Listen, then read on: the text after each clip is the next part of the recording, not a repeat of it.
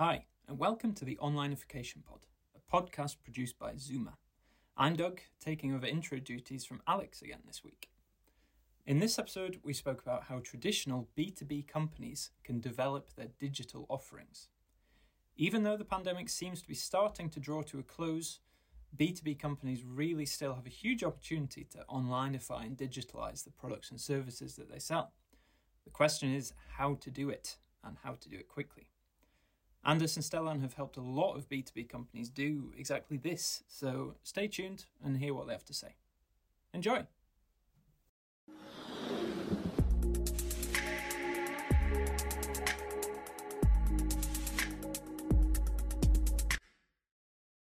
During 2020, many companies was challenged to rethink their offering.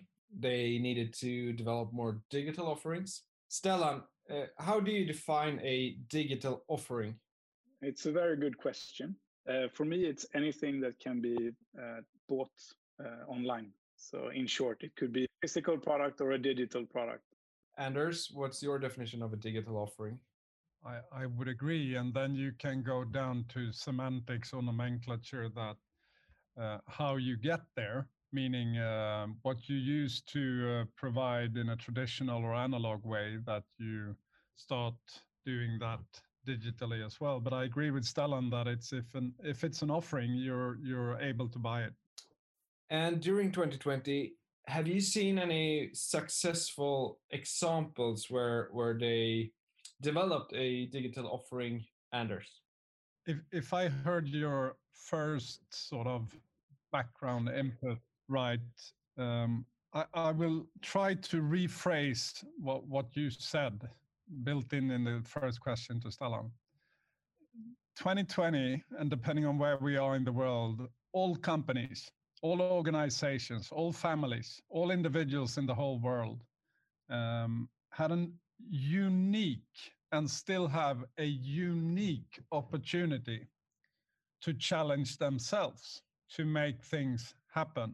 Some, let's take, for example, companies have been doing absolutely nothing but talking about hopefully it soon gets back to normal. And some have tried to make baby steps, and perhaps some have moved quickly. I would presume that the ones that started a while ago have increased the speed. And some that didn't start a while ago, nothing has happened. Because yes, companies have been challenged to execute, but I'm not sure that many have been taking on that challenge and that I'm sure that some haven't looked at it as a very positive challenge. I don't know what you say about my prologue, Stellan, but um... I think in in B2C the uh, examples are plenty, uh, especially when it comes to retail, uh, restaurants, uh, service industry in general, and so on, um, because they had to to survive. In uh, in B2B, I think there are um, much fewer examples, um, and uh, I haven't observed observed any with my own eyes. Um, I've just read about them um, and that's mainly been been going the e-commerce uh, route for physical goods. Uh, so I'm still lacking like really good examples of people who have invented like completely new offerings, moved their their uh, service sales sides of things uh, online in a proper way, and so on. And and to add to that, uh, Stellan, I would say, I mean now now if we cluster B2B, we, we should at the same time know that that some B2B companies um, have had golden times now, depending on what business they are in. So so when we sort of generally speak about B2B, there there's all kinds of examples of of how this have has affected companies. But I, I would generally say like this that the companies that have been challenged I hope they have been looking at it what what I think is the right way. That this is a unique possibility to be fast, to actually take decisions and and move forward with things that they have struggled with. That that that is definitely something I can stand for. Um, and we do have insights and have been involved with with a couple of owner groups where the intention is to be fast. But we have also been involved with decision makers and owner groups where they await what will happen. That's a huge difference. Yeah. And Anders, do you think the pandemic has been a time where where companies can take time to to invest in more projects that uh, will have a results in the long term rather in the short term if we're thinking about public companies who has short terms uh, demand from investors but during this pandemic those uh, kind of expectations disappeared on short term uh, and this this is the time now to to really launch project which has a, a long term uh, benefits and, and results. Long question and and the short answer is if we look like in sweden since march that opportunity exists yes.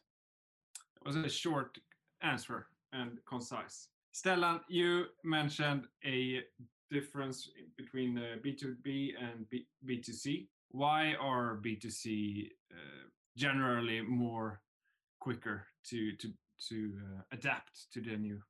Uh, I think spontaneously, historical reasons, uh, no direct relationship with customers. So uh, when your direct sort of when you when your relationship with the customer is the sale, the transaction itself, and that moves from a physical world to an online world, you have to follow, or you no longer exist as a business.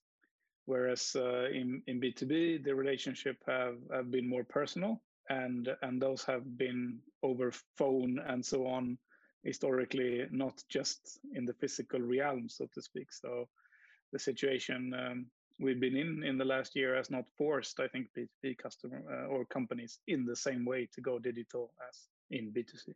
Uh, so if they have uh, succeeded in surviving without uh, adapting or changing what makes this now uh, the most critical? Because your new competitors will go digital first, and your uh, buyers will definitely move to a digital first over time. So um, it's it's it becomes a challenge, I think, to leave this on the table for too long. Anders, what skill set do you think are required for B2B companies to uh, to move more quickly into digital offerings? I, I would say for the last 20 years, uh, they've been um, overthrown by the wise meaning um, why they should do it. And they have been very active in running IT projects, whatever they have been referred to, but I would call them system projects. What I, what I mean by this is that um, it's easy from the outside to say they should prioritize this, they should prioritize that. But if no one ever has sh- shown any proof before, then it's very, very difficult to motivate any change and to motivate a digital change or a digital transformation without ever have seen any proof of result is difficult for most B2B companies. So what it takes as a skill set is someone, one, showing them the proof in advance, and two, taking charge of what and how to do it. And those examples are very, very few. So, internally, do you think that it's required that you hire new employees, and uh, and how how do you balance between new employees and existing employees, or or is it educating existing employees and, and uh... Hmm. most companies have owners um, most executive management are not owners of large b2b companies. Um, of course it's a lot up to the owners and also uh, to the people that they put in the positions of of running the company. But as as as i said when you haven't seen that much proof there's a high risk that you tell stuff about digital offerings and digitalizations from a PR perspective to say, oh, we have done this and we have done that. but but on the inside you know that we we we haven't digitalized so much meaning going from analog to digital. We therefore haven't come very far with digitalization. Perhaps the digital readiness internally is very low and therefore not that much has happened with digital transformation. And, and for me digital transformation is is three main pillars. It's the offering and the business model. It's the internal processes. And thirdly it's it's the customers the clients their experience. Stellan do you agree on those three pillars? Yeah i'd like to uh, offer another perspective on this. And i think uh, that whether you have to bring in new people or you can rely on the skills that you have within the organization is a lot dependent on the fact that most people are naturally skeptical about change. So whenever you're going to do a change project and this has it's not just for digitalization and and it's like any change that you could have within an organization most people are reluctant because we know what we have but we don't know what the alternative is so whenever you're going to do the kind of move that we're talking about now, you need people who are have sort of a curiosity and who like change. And so if you get those people, then the the next factor is basically how digital are they, how uh, analytical are they, uh, and um, I would say to a large extent as well, also how high uh, factor do they have when it comes to getting stuff done, basically because this is um, you can't just plan. This is you have to have a certain uncertainty and just do it and see what happens and adapt. And I, and I would say um, more than bringing another perspective, he answered the question. it's another way of looking at it. and Stellan, you mentioned that the new competition will be digital first, and these uh, employees, these new people with uh, with um, yeah the, the required that has the required skill sets. How do you succeed if you're a traditional B2B company to hire those before they go to the competition who who uh, who goes digital first? Yeah, this is a challenge um, because obviously you have a disadvantage to start with. Um, I just know from uh, my own personal experience as well that uh, you know just the type of uh, of atmosphere that can be in a in a company can be enough to to scare away those people. So um, I think you have to be very open to uh, taking advantage of the new situation that we have, where people can work from other places, uh, might not have to come into your office and be part of your existing culture and way of doing things uh, hopefully, it could even make it make it easier to hire a set of people who can work as a team, remote, and change things. Uh, I like to add one thing to that, or maybe two, if, if okay.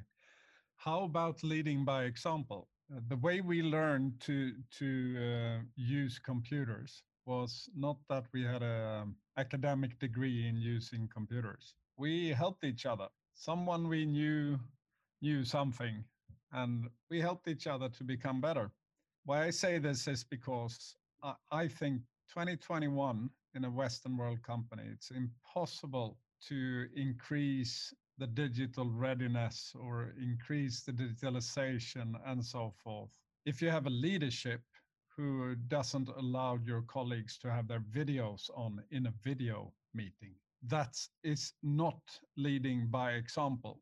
And sorry to bring this specific, specific thing up, but imagine to book a meeting with someone in the physical world. Bring a black blanket and put it over your head. This, how the world is right now, doesn't need dinosaurs. It needs people who leads by example, who are willing to show that they can make mistakes and let the colleagues say, hey, you could do this and you could do that, and it will become much better. Happens every day in every meeting. One of the meetings before today, Stellan had a reflection, took a screenshot, sent it through the chat in, in the meeting to me. I changed immediately. helping each other to lead by example, improving each other is the culture we need if we want to be able to be more relevant for our customers. And, and I think generally speaking, in the whole world, digital first has been for a long time among the potential and existing customers. It's just that as B2B owners and leaders, we don't always grasp that. We think it's a cool expression where you do the design of the uh, iPhone interface before you do the design of your website. Uh, I, I, would gladly say that for the last 10 years, uh, wake up. Digital first is how people behave, no matter where they come from or where they are. And Stellan, if you worked at a company with those kind of dinosaurs that Anders is referring to, and you were not able to quit that job, what would you do? How would you change the dinosaurs? I'm the type of person who uh, likes to do skunk works. So I would just go about and, as Anders was saying, lead by example, make change happen, and uh, be prepared for the consequences. And uh, you know, if people hate what you do and and yet you're fired, well, then at least you did what you believed in. I I'm a, have a very hard time uh, doing these sort of uh, um, well nine to five, accept the status quo, and things will be like they've always been, and have a boring life. Uh, it's kind of not my thing. Anything to add there, Anders? I had a conversation. Um, it's always difficult when you when you're about to give examples, so that I don't um, expose someone who was doesn't want to get exposed. So let me tell you this story. Let's say that I talked to an owner a while ago let's say that this owner um, let me meet some um, CEOs of the companies that he owned. And let's say that I had a couple of conversations with these CEOs. After these sessions, this, this owner asked me, I have understood, Anders, that you think, you believe that one of the keys to achieve the needed change is to lead by example how many of, of the individuals that you now have met do you think are able to lead by example? That's, uh, oi, thank you for giving me that trust and so forth. I answered, let's start with you. You are not able to lead by example. He smiled and said, that was not the answer I was looking for. And then I said, you have one CEO that can lead by example. Whatever he would do, because I just tell a story, uh, I won't tell now, or what he could do, I won't tell now. But it's an interesting way of looking at it as an owner. And now it's fika. Thank you, everyone, for participating.